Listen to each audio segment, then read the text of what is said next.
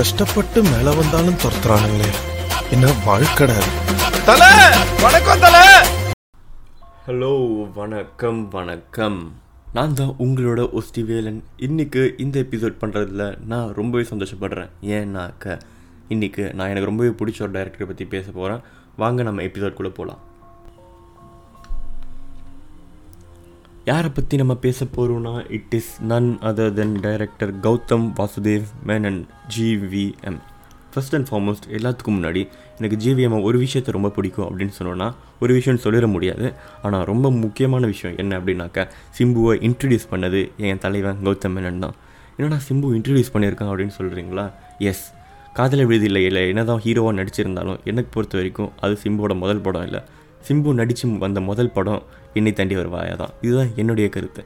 ஏன்னு பார்த்தீங்கன்னா சிம்புவோடைய படங்கள்லேயே ஒரு கன்விக்ஷன் அப்படின்றது ஒன்றுமே இல்லாத மாதிரி தான் எனக்கு தெரிஞ்சிச்சு டுவெண்ட்டி டென் வரைக்குமே.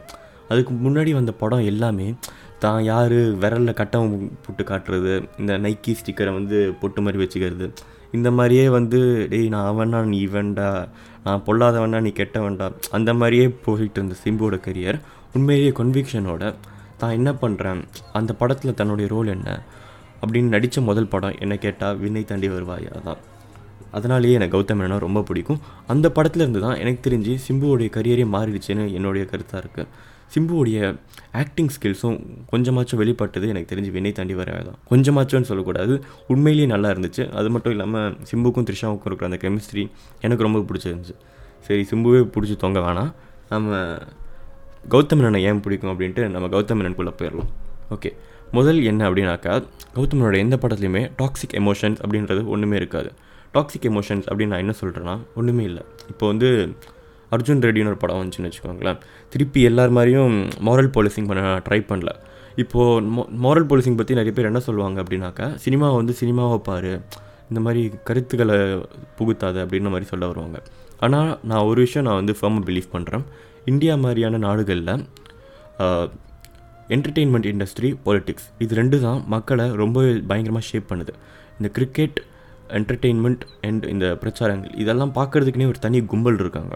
அப்படி இருக்கும்போது இந்த மாதிரி ஆளுங்களுடைய ரியல் லைஃபாக இருக்கட்டும் இல்லை ரீல் லைஃபாக இருக்கட்டும் இது எல்லாமே இதை பார்த்து நிறைய பேர் இன்ஸ்பயர் ஆகுறாங்க. இது நிறைய பேர் ஃபாலோ பண்ணுறாங்க இப்போ ஒன்றுமே இல்லை. ரஜினிகாந்த் நம்ம எடுத்துப்போமே. இப்போ இருக்கிற எயிட்டிஸில் இருக்கிற அந்த கிட்ஸாக இருக்கட்டும் எயிட்டிஸில் இருக்க அந்த அங்கிள்ஸாக இருக்கட்டும் அவங்க எல்லாத்தையுமே கேட்டோன்னா எதுக்கு நீங்கள் ஸ்மோக் பண்ண ஆரம்பிச்சிங்க? எதுக்கு ட்ரிங்க் பண்ண ஆரம்பிச்சிங்க? அப்படின்னு கேட்டாக்க ரஜினி படத்தை பார்த்து தான் ரஜினி கெத்தாக ஸ்மோக் பண்ணுவார் ரஜினி இது பண்ணுவார். அதனால் ரஜினியை பார்த்து அவங்கள அந்த ஹேபிட் எடுத்துக்கிட்ட நிறைய பேர் இருக்காங்க. அப்படி இருக்கும்போது சினிமாவை வந்து நம்ம சினிமாவை மட்டும் பார்க்க முடியாது. At least for in India ஏன்னாக்க அதுலேருந்து அது நம்மளுடைய ரியல் லைஃப்க்கு நிறையவே தாக்கம் ஏற்படுத்துது. அதனால் எந்தெந்த விஷயத்தை நம்ம எந்த மாதிரி போற்றி பண்ணுறோம் அப்படின்றது முக்கியம். சினிமா வந்து ஒருத்தருடைய பிஹேவியரோ ஒருத்தருடைய ஆட்டிடியூடோ மாற்றாது இதை நானும் ஒத்துக்கிறேன். ஒருத்தர் வந்து தான் யார் தனக்குள்ளே இருக்கிற அந்த இமோஷன்ஸ் அதை சினிமா மாற்றாது ஆனால் ஹேபிட்ஸ் ஹேபிட்ஸ் அப்படின்றத சினிமா பயங்கரமாகவே இன்ஃப்ளூயன்ஸ் பண்ணும். இப்போது ஒன்றுமே இல்லையே போக்கிரி வந்த டைம்லலாம் நானே வந்து கட்டம் போட்ட சட்டை எடுத்து வாயில் கடிச்சிட்டு இந்த மாதிரிலாம் சுற்றிக்கிட்டு இருந்தேன். டபுள் ஷர்ட் போடுறது இந்த டபுள் ஷர்ட் ட்ரெண்டே ஆக்சுவலாக போக்கிரி டைமில் இருந்தால் ஃபேமஸ் ஆச்சு. அதுக்கப்புறம் தான் இந்த மாதிரி பசங்களாம் நிறைய பேர் டபுள் ஷர்ட் போட்டு சுற்ற ஆரம்பித்தோம் அது வேறு விஷயம். இந்த மாதிரி தான் வந்து சினிமா வந்து எப்படி ஹேபிட்ஸை வந்து இன்ஃப்ளூயன்ஸ் பண்ணுது அப்படின்னு நம்ம பார்க்க முடியும். அப்படி இருக்கும்போது அர்ஜுன் ரெட்டி மாதிரி ஒரு படத்தில் ஹீரோ ஃபஸ்ட்டு டைம் ஹீரோயினை பார்த்த உடனே நடக்கிற முதல் விஷயம் என்னன்னாக்கா போய் கிஸ் பண்ணுறாரு ஹீரோயினை அந்த விஜய் தேவர் கொண்ட கேரக்டர் இது எல்லா வருஷன்லேயும் இப்படி தான் வந்துச்சு ஆக்சுவலாக ஆதித்ய வர்மாலையும் இப்படி தான் வந்துச்சு அப்புறம் அந்த ஹீரோயின் எனக்கு தெரிஞ்சு அந்த படத்தில் பேசினதே ரொம்ப கம்மி. அந்த வெறுமனே ஹீரோ பெர்ஸ்பெக்டிவில் ஃபஸ்ட் டைம் பார்த்துட்டுனே கிஸ் பண்ணுறது மடியில் போய் படுத்துக்கிறது இந்த மாதிரி அந்த விருப்ப வெறுப்பு இருக்குதா இல்லையா அப்படின்னே தெரியாமல் அந்த படத்தில் என்னென்னமோ நடக்கும் அது. எனக்கு அது வந்து இப்போ பார்க்கும்போது அது ரொம்பவே இதுவாக தான் இருக்குது ரொம்பவே ஸ்டூபிடிட்டியாக தான் இருக்குது. இது மட்டும் இல்லாமல் அது அந்த படம் எந்தளவுக்கு எல்லோரும் இம்பேக்ட் பண்ணியிருக்குதுனாக்கா இதை வந்து ஒரு கும்பல் வந்து வாட்ஸ்அப் ஸ்டேட்டஸாகவும் ட்விட்டர்லேயும் ஃபேஸ்புக்லேயும் வந்து இது போடுறதா வந்து ஃபேஷனாக பண்ணிட்டு இருந்தாங்க. எப்படின்னாக்க அந்த பேண்ட்டுக்குள்ளே ஐஸு போடுறது ஃபோர்ட்டி எயிட் ஹவர்ஸ்ன்னு சொல்லிட்டு ட்ரக்ஸ் எடுத்துக்கிறது. இந்த வந்து கோர்ட்டுக்கு போகிறதுக்கு முன்னாடி ட்ரக்ஸ் எடுத்துக்கிறது. இதெல்லாம் வந்து ஒரு ட்ரெண்டு இது ஒரு ஃபேஷன் ஸ்டேட்மெண்ட் அப்படின்னு நினச்சிக்கிட்டு இதை வந்து ஒரு மாஸ் வாட்ஸ்அப் ஸ்டேட்டஸாக வரவும் வரவும் அப்படின்ட்டு பிஜிஎம்மோட போட ஆரம்பிச்சிட்டாங்க ஒரு கும்பல். இந்த மாதிரியான ஒரு இமோஷன்ஸ் இந்த மாதிரியான ஒரு இதுதான் வந்து உண்மையான சஃபரிங் இதுதான் பெயின் அப்படின்னு வந்து காட்ட மாட்டார் கௌதம் மேனன். வாரணமாயிரம் படத்தில் ஒரு லவ் ஃபெயிலியர்னால சூர்யா வந்து அந்த சூர்யான்ற அந்த கேரக்டர் வந்து டோட்டலாக உடஞ்சி போயிடுவாங்க டோட்டலாக உடஞ்சி போய் தானாக என்ன பண்ணணுன்னே தெரியாத ஒரு ஜோனுக்கு போகும்போது அப்போ அவங்க அப்பா சொல்லுவாங்க நீ ட்ராவல் பண்ணு பிரேக் எடுத்துக்கோ இது லைஃப் இல்லை அப்படின்ட்டு. தன்னைத்தானே டிஸ்கவர் பண்ணுறதுக்கு அதாச்சும் தான் எல் எவ்வளோ டாக்ஸிக்கான ஒரு இதில் இருந்திருக்கான் ஒரு லைஃப் ஸ்டைலில் இருந்திருக்கான் அதுலேருந்து எப்படி மீண்டு வரணும் அப்படின்றத காட்டுறதுக்காகவே ஒரு ஜேர்னியை காட்டுவாங்க. சூர்யாவும் அதில் ஒரு டைலாக் சொல்லுவான் அது ரொம்ப பியூட்டிஃபுல்லாக இருக்கும். நீ முதல்ல என் ஜூனியர் ஸ்டேஜ் தான் நான் சொல்கிறேன் முதல்ல உங்கள் உடம்ப ஓடி ரெடி பட்டு ரெடி பண்ணுங்கள் அப்புறம் தானாகவே எல்லாம் அமையும் அப்படின்றது. எனக்கு உண்மையிலேயே அந்த டைலாக் ரொம்ப ஜெனுவினாக பட்டுச்சு. அது வந்து இந்த சஃபரிங் தான் ஜஸ்டிஃபைடு இந்த சஃபரிங்கை எந்த இதுலேயுமே ரொமான்டிசைஸ் கரெக்டான ஓட பிடிச்சிட்டேன். இந்த டாக்ஸிக்கான ஃபீலிங்ஸையும் இந்த டாக்ஸிக்கான இந்த ஒரு சஃபரிங்கையும் ரொமான்டிசைஸ் பண்ணியிருக்க மாட்டாங்க அந்த படத்தில். அது ஒன்றும் இல்லை. அதுக்கப்புறம் தான் இன்னும் வேற ஒரு லைஃப் இருக்குது அப்படின்றத வந்து காட்டுறதுக்கு தான் இந்த படம் ட்ரை பண்ணியிருக்கோம் என் என்னது? வாரணம் ஆயிரம். அதனாலேயே எனக்கு வந்து ஜிவிஎம்முடைய இதை ரொம்ப பிடிக்கும். செகண்ட் என்ன அப்படின்னு பார்த்தீங்கன்னா ஜிவிஎம் படத்தில் இருக்க சாங்ஸ் எல்லா ஹீரோவும் எல்லா டைரக்டரும் எடுத்த உடனே எல்லாமே ஹிட் கொடுத்துட முடியாது. ஆனால் கௌதம் மேனனோட ஒரு எல்லா படத்துலேயும் சொல்லுங்கள் நடுநிசி நாயகளை தவிர வேறு எல்லா படத்தையும் என்கிட்ட சொன்னாங்க அந்த படத்துலேருந்து ஒரு ஹிட் சாங்காவது என்னால் சொல்ல முடியும். அதுக்கு காரணம் கௌதம் மேனன் பண்ணுறது மற்ற டைரக்டர் பண்ண மாட்டாங்க. அது என்ன அப்படின்னாக்கா சாங்ஸ்க்கு ஸ்க்ரீன் ப்ளே எழுதுறது. சாங்ஸோடைய ஸ்க்ரீன் ப்ளே எழுதுறது என்ன அப்படின்றது நிறைய பேருக்கு தெரியாமல் போயிடுச்சு இப்போது நிறைய படங்களில் பார்த்தீங்கன்னா படம் பாட்டுக்கு போயிட்டே இருக்கும். திடீர்னு ஒரு மாண்டாஜ் சீக்வன்ஸ் வரும். அந்த சீன்ஸ்லாம் எப்படி எழுதியிருப்பாங்கனாக்கா ஒரு சும்மா ஒரு பிரேக் விட்டுட்டு அந்த ஸ்கிரிப்டில் அதுக்கு அந்த சாங்குக்கான ஒரு ஸ்க்ரீன் ப்ளே அதில் என்ன நடக்கும்னு ஒரு டிஸ்கிரிப்ஷன் கூட எழுதிருக்க மாட்டாங்க. வெறுமனே அதை தாண்டி போயிடுவாங்க ஆனால் ஜிவிஎம் அப்படி பண்ண மாட்டார்.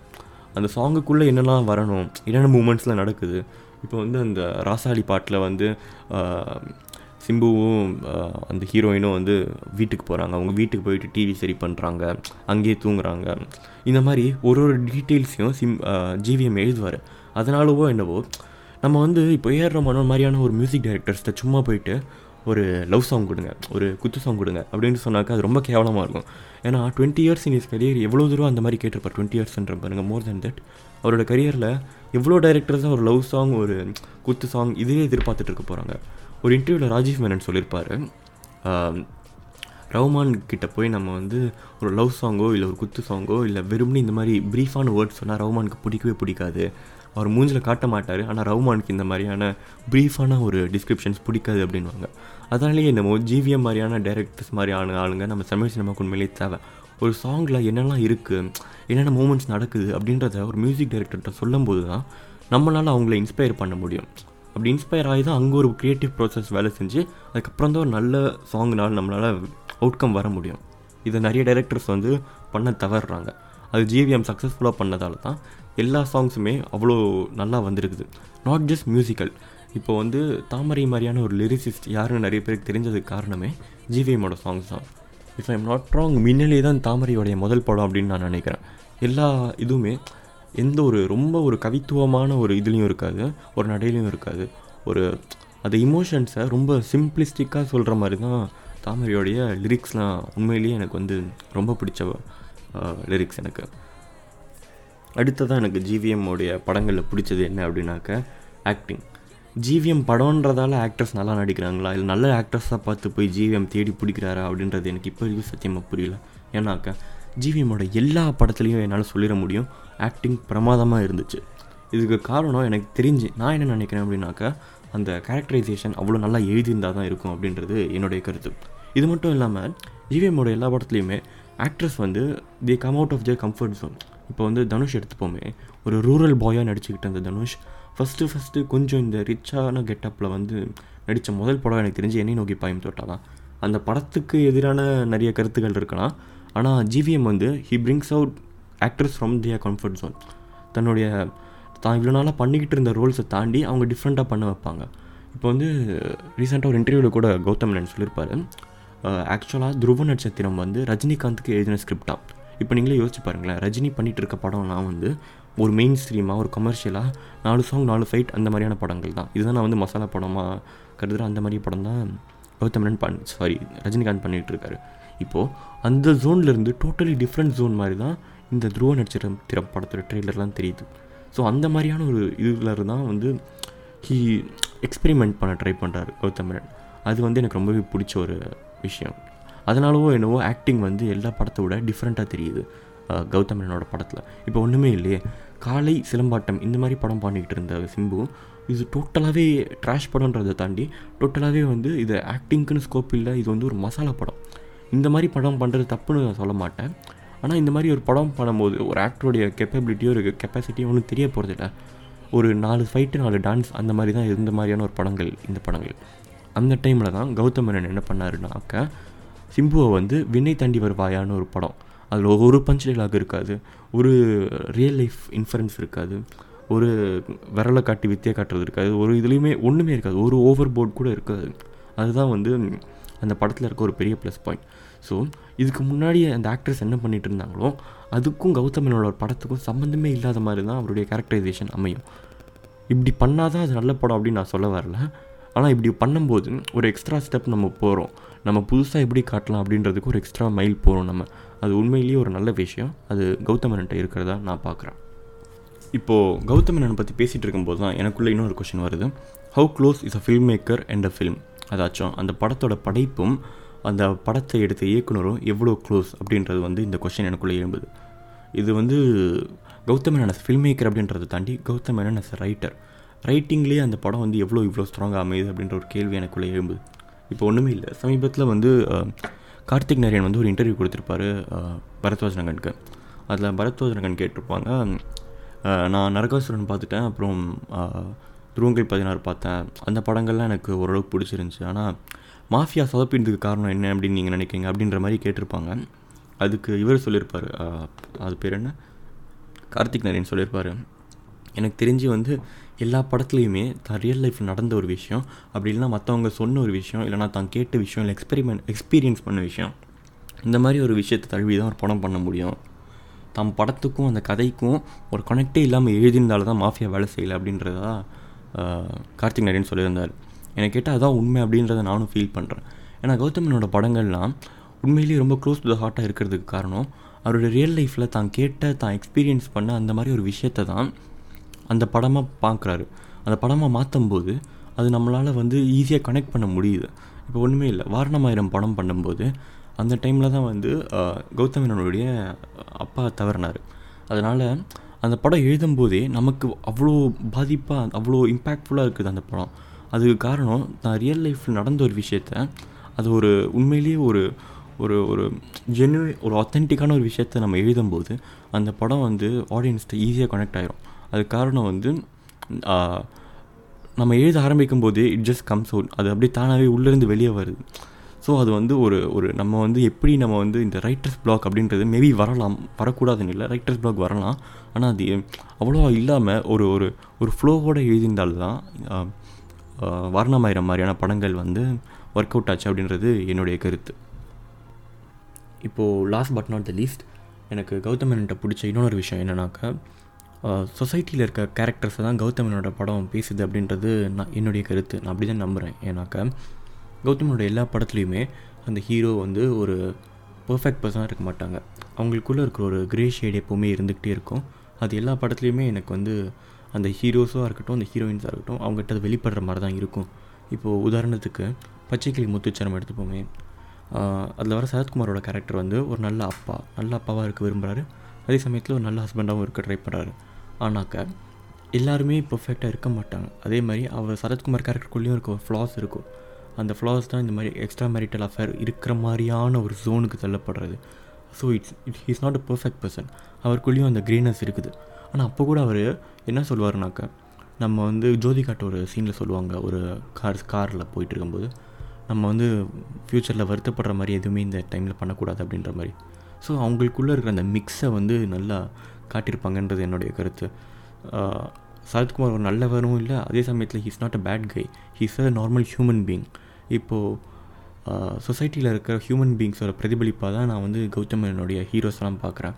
அதனாலேயே என்னவோ தெரில கொஞ்சம் நம்பகத்தன்மை அப்படின்றது கௌதமனுடைய படத்தில் இருக்குது எப்போவுமே.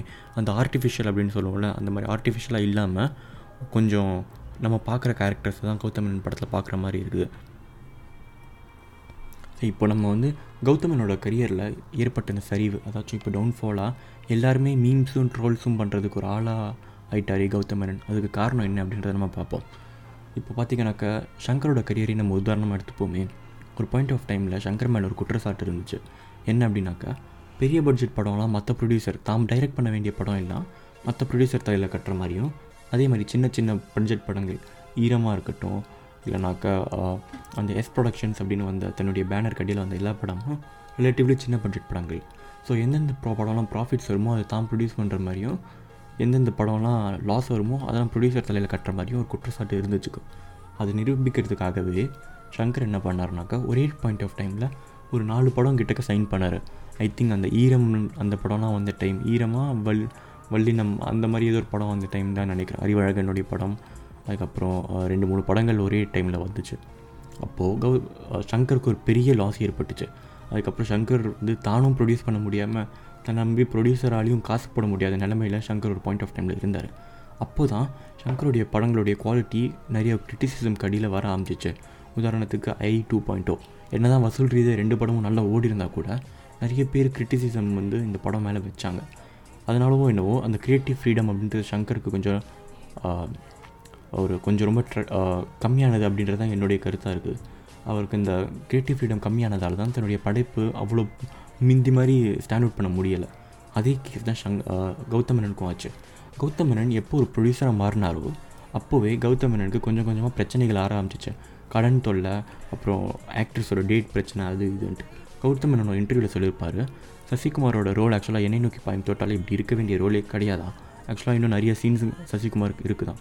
ஆனால் டேட்ஸ் ப்ராப்ளமாகவும் ஆர்டிஸ்டோட இருந்த கோஆப்ரேஷன் காரணமாகவும் அந்த தான் நினச்சதை எடுக்க முடியாமல் போயிடுச்சு இதுக்கு காரணம் தான் படத்தை தானே ப்ரொடியூஸ் பண்ணி அதனால் ஏற்பட்ட லாஸ்னால தான். ஸோ இந்த மாதிரியான ஒரு சின்ன சின்ன பிரச்சனைகள் வர ஆரம்பிக்க வர ஆரம்பிக்க அவருக்கு நிறைய பேட் நேம் சம்பாதிக்க ஆரம்பித்தார் உதாரணத்துக்கு வந்து தான் படத்துக்கு டைமுக்கு வராது. துருவ நட்சத்திரம் படத்தில் டீசர் வந்து அஞ்சு வருஷம் ஆச்சு இன்னும் ஆனால் அந்த படம் வரலை. அதனால் கௌதம் மேனனுக்கு வந்து இன்னும் அந்த ஒரு ஒரு டவுன்ஃபாலில் இருக்கார் ஆஃபீஸ் கரியர் ஆனால் எனக்கு எப்போவுமே நான் ஒரு விஷயம் நம்புகிறேன் என்னன்னாக்க அடிபட்ட சிங்கத்தோட மூச்சுக்கு அதுதான் அதோட கர்ஜனையோட பலமாக இருக்கும். ஸோ கண்டிப்பாக கௌதம் ரன் பவுன்ஸ் பேக் பண்ணுவார். அவருடைய அடுத்த படத்தெல்லாம் நான் உண்மையிலேயே ஈகராக வெயிட் பண்ணி பார்க்கணுன்னு ஆசைப்பட்றேன். ஸோ இந்த எபிசோட் அவ்வளோதான் உங்களுக்கு பிடிச்சிருந்துச்சுன்னா தயவு செஞ்சு ஃபாலோ பண்ணுங்கள் தேங்க்யூ வெரி மச் நான் தான் உங்கள் ஸ்டேவேலன் signing off stay tuned bye